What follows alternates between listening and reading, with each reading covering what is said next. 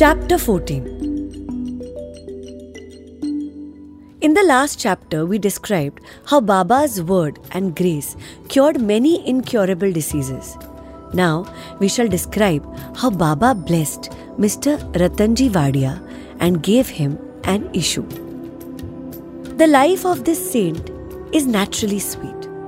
His various doings, eatings, walking, and his natural sayings are also sweet. His life is bliss incarnate. Sai gave bliss to his devotees as a means of remembrance.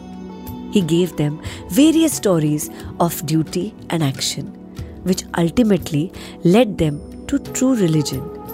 His object may be that people should live happily in this world, but they should be ever cautious and achieve the object of their life, that is, self realization. We get human body as a result of merits in past births, and it is worthwhile that with its aid we should attain devotion and liberation in this life.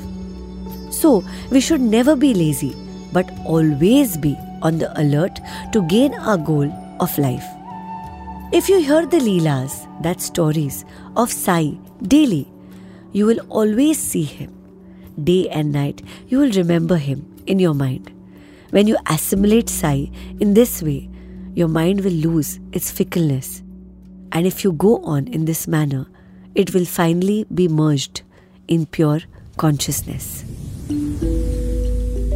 Ratanji of Nanded Now let us come to the main story of this chapter. In Nanded, in the Nizam state, there lived a Parsi mill contractor and trader by the name Ratanji Shahpurji Wadia. He had amassed a large amount of money and had acquired fields and lands. He had cattle, horses, and conveyance and was very prosperous. In all outward appearances, he looked very happy and content. But inwardly, he was not so. Providential dispensation is such that no one in this world is completely happy. And rich Ratanji was no exception to this. He was liberal and charitable, gave food and clothing to the poor, and helped all in various ways.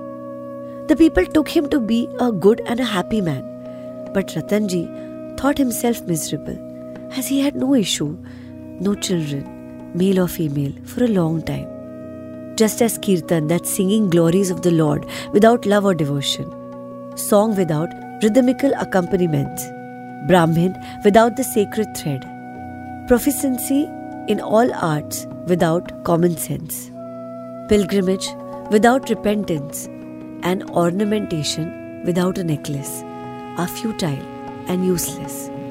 So is a householder without an issue or a child.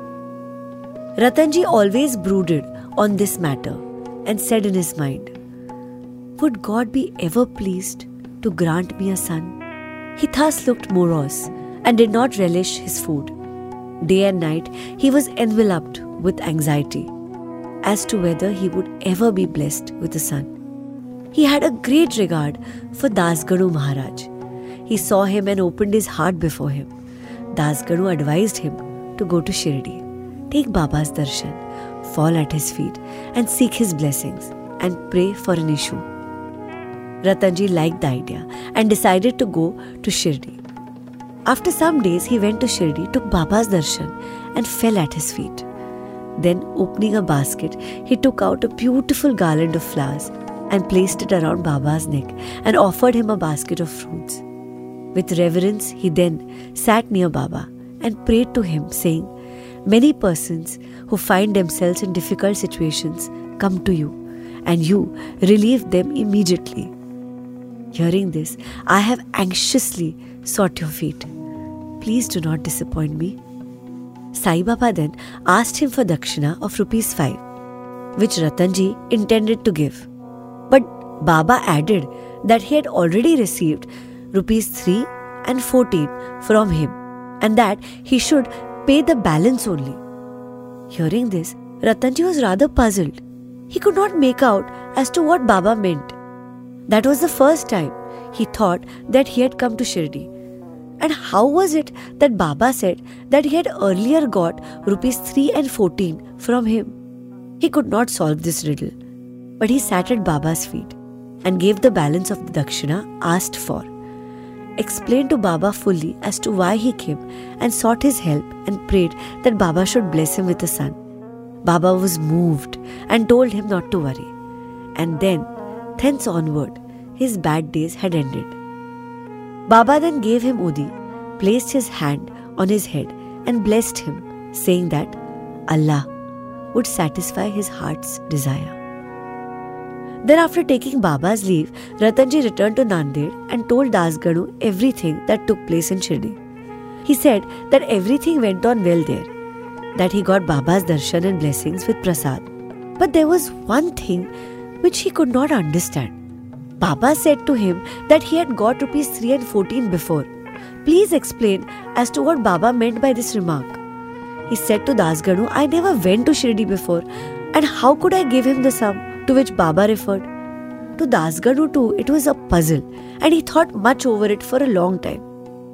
Sometime afterwards, it struck him that Ratanji had received some days ago a Muslim saint by the name Mauli Sahib in his house and had spent some money for his reception. This Mauli Sahib was a well known saint of Nanded and worked as a porter.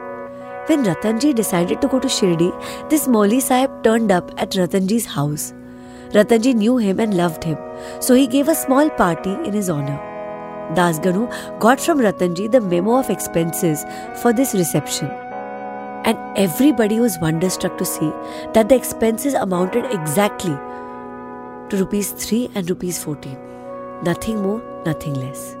They all came to know that Baba was omniscient that though he lived in Shirdi, he knew what happened outside, far away from Shirdi. In fact, he knew the past, present, and future, and could identify himself with anybody.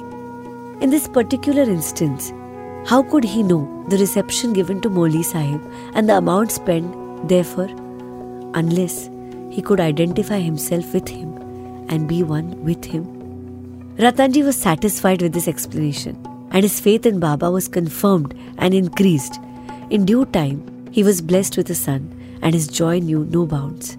It is said that he had in all a dozen issues, out of which only four survived. In a footnote towards the end of this chapter, it is stated that Baba told Rao Bahadur Hari Vinayak Sathe after the death of his first wife to remarry and that he would get a son. R.B. Sathe married second time the first two issues with his wife were daughters, and he therefore felt very despondent. But the third issue was a son. Baba's word did come true, and he was satisfied. Dakshina. Now we shall close this chapter with a few points about Dakshina. It is a well known fact that Baba always asked for Dakshina from people who went to see him. Somebody may ask a question if Baba was a fakir and perfectly non attached, why should he ask for dakshina and care for money? We shall consider this question broadly now. First, for a long time, Baba did not take anything. He stored burnt matches and filled his pocket with them. He never asked anybody for anything, whether he was a devotee or otherwise. If anybody placed before him a paisa or two, he purchased oil or tobacco. He was fond of tobacco for he always smoked a bidi or chilim, an earthen pipe. Then some people thought that they should not go to saints empty handed and therefore placed some copper coins before Baba. If a paisa was placed before him, he used to pocket it. And if it was a two paisa coin, it was returned immediately. Then, after Baba's fame had spread far and wide, people began to flock in numbers, and Baba began to ask dakshina from them. It is said in the Shruti, Veda, that puja of the gods is not complete unless a golden coin was offered. If a coin was necessary in the puja of the gods, why should it be not so in the puja of the saints also? Ultimately, the Shastras laid it down that when one goes to see God, king, saint, or guru, he should not go empty handed. He should offer something, preferably money. In this connection, we may notice the precepts recommended by the Upanishads. The Brihad Aranyak Upanishad says that the Lord Prajapati advised the gods and men and demons by one letter, Da. The gods understood by this letter that they should practice Dama, that is self control. The men thought or understood that they should practice Dana, that is charity. The demons understood that they should practice Daya, that is compassion. To men, charity or giving was recommended. The teacher in the Taittiriya Upanishad exhorts his pupils to practice charity and other virtues. Regarding charity, he says, Give with faith, or even without it, give with magnanimity, that is, liberally, give with modesty, awe, and sympathy. In order to teach the devotees the lesson of charity and to remove their attachment to the money and thus to purify their minds, Baba extracted dakshina from them. But there was this peculiarity, as Baba said that he had to give back hundred times more of what he received. There are many instances in which this has happened. To quote an instance, Mr. Ganpatrao Bodas, the famous actor, says in his Marathi autobiography that on Baba's pressing him often for dakshina, he emptied his money bag before him. The result of this was, as Mr. Boda says, that in later life he never lacked money, as it came to him abundantly. There are also secondary meanings of dakshina. In many cases in which Baba did not want any pecuniary amount. To quote two instances. First, Baba asked for rupees 15 as dakshina from Professor G.G. Narke, who replied that he did not have any money. Then Baba said, I know you have no money, but you are reading the Yoga Vasishtha. Give me the dakshina from that. Giving dakshina in this case meant deriving lessons from the book and lodging them in the heart where Baba resides. Second, in the second case, Baba asked a certain lady, Mrs. R. A. Tarkhad, to give him rupees 6 as dakshina. The lady felt pained as she had nothing to give. Then her husband explained to her that Baba wanted the six inner enemies that is, lust, anger, avarice, etc., to be surrendered to him. Baba agreed with this explanation. It is to be noted that though Baba collected a lot of money by Dakshina, he would distribute the whole amount the same day, and the next morning he would become a poor fakir as usual. When Baba took his Mahasamadhi, even after receiving thousands and thousands of rupees as Dakshina, for about 10 years, he had only a few rupees in his possession. In short, Baba's main object in taking dakshina from his devotees was to teach them the lessons of renunciation and purification. Postscript Mr. B.V. Dev of Thane, retired Mamletdar and a great devotee of Baba, had written an article on this subject, Dakshina, in Sri Sai Leela magazine, volume 2, p. 626 in which he says as follows Baba did not ask Dakshina of all. If some gave Dakshina unasked, he sometimes accepted it and at other times refused it. He asked it of certain devotees only. He never demanded it from those devotees who thought in their minds that Baba should ask for it and then they should pay it. If anybody offered it against his wish, he never touched it, and if he kept it there, he asked him to take it away. He asked for small or big amounts from devotees according to their wish, devotion, and convenience. He asked it even from women and children. He never asked of all the rich for it, nor of all the poor. Baba never got angry with those of whom he asked dakshina and who did not give it.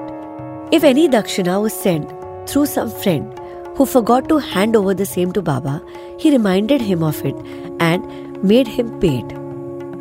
On some occasions, Baba used to return some sum from the amount tendered as dakshina and ask the donor to guard it or keep it in his shrine for worship. This procedure benefited the donor or devotee immensely. If anybody offered more than he originally intended to give, he returned the extra amount. Sometimes he asked for some more dakshina than what they originally intended to give, and if they had no money, asked them to beg or borrow from others. Of some, he demanded dakshina three or four times a day. Out of the amount collected as dakshina, Baba spent very little for his own sake, that is, buying chilim, smoking pipe, and fuel for his dhuni, sacred fire. And all the rest he distributed as charity in varying proportions to various persons. All the paraphernalia of the Shirdi Sansthan was brought by various rich devotees at the instance and suggestions of Radha Krishnamai. Baba always used to get wild and scolded those who brought any costly and rich articles. He said to Mr. Nana Sahib Chandorkar that all his property consisted of one kopin, that is, cord piece, one stray piece of cloth, one kafni, and a tamril, tin pot, and that all the people troubled him with bringing all these unnecessarily costly articles. Women and wealth are the two main obstacles in the way of our paramartha, that is spiritual life. And Baba had provided in Shirdi two institutions, that is Dakshina and Radha Krishnamai. For whenever they came to him, he demanded Dakshina from them and asked them to go to the school, that's Radha Krishnamai's house. If they stood these two tests well, that is, if they showed that they were free from attachment from women and wealth, their progress in spirituality was rapid and assured by Baba's grace and blessings. Mr. Dev also has quoted passages from the Gita and Upanishads that show that charity given in holy place or to a holy personage conduces to the donor's welfare. What is more holy than Shirdi and its presiding deity? Sri Sai Baba. Bow to Sri Sai. Peace to all. Om Sai Ram.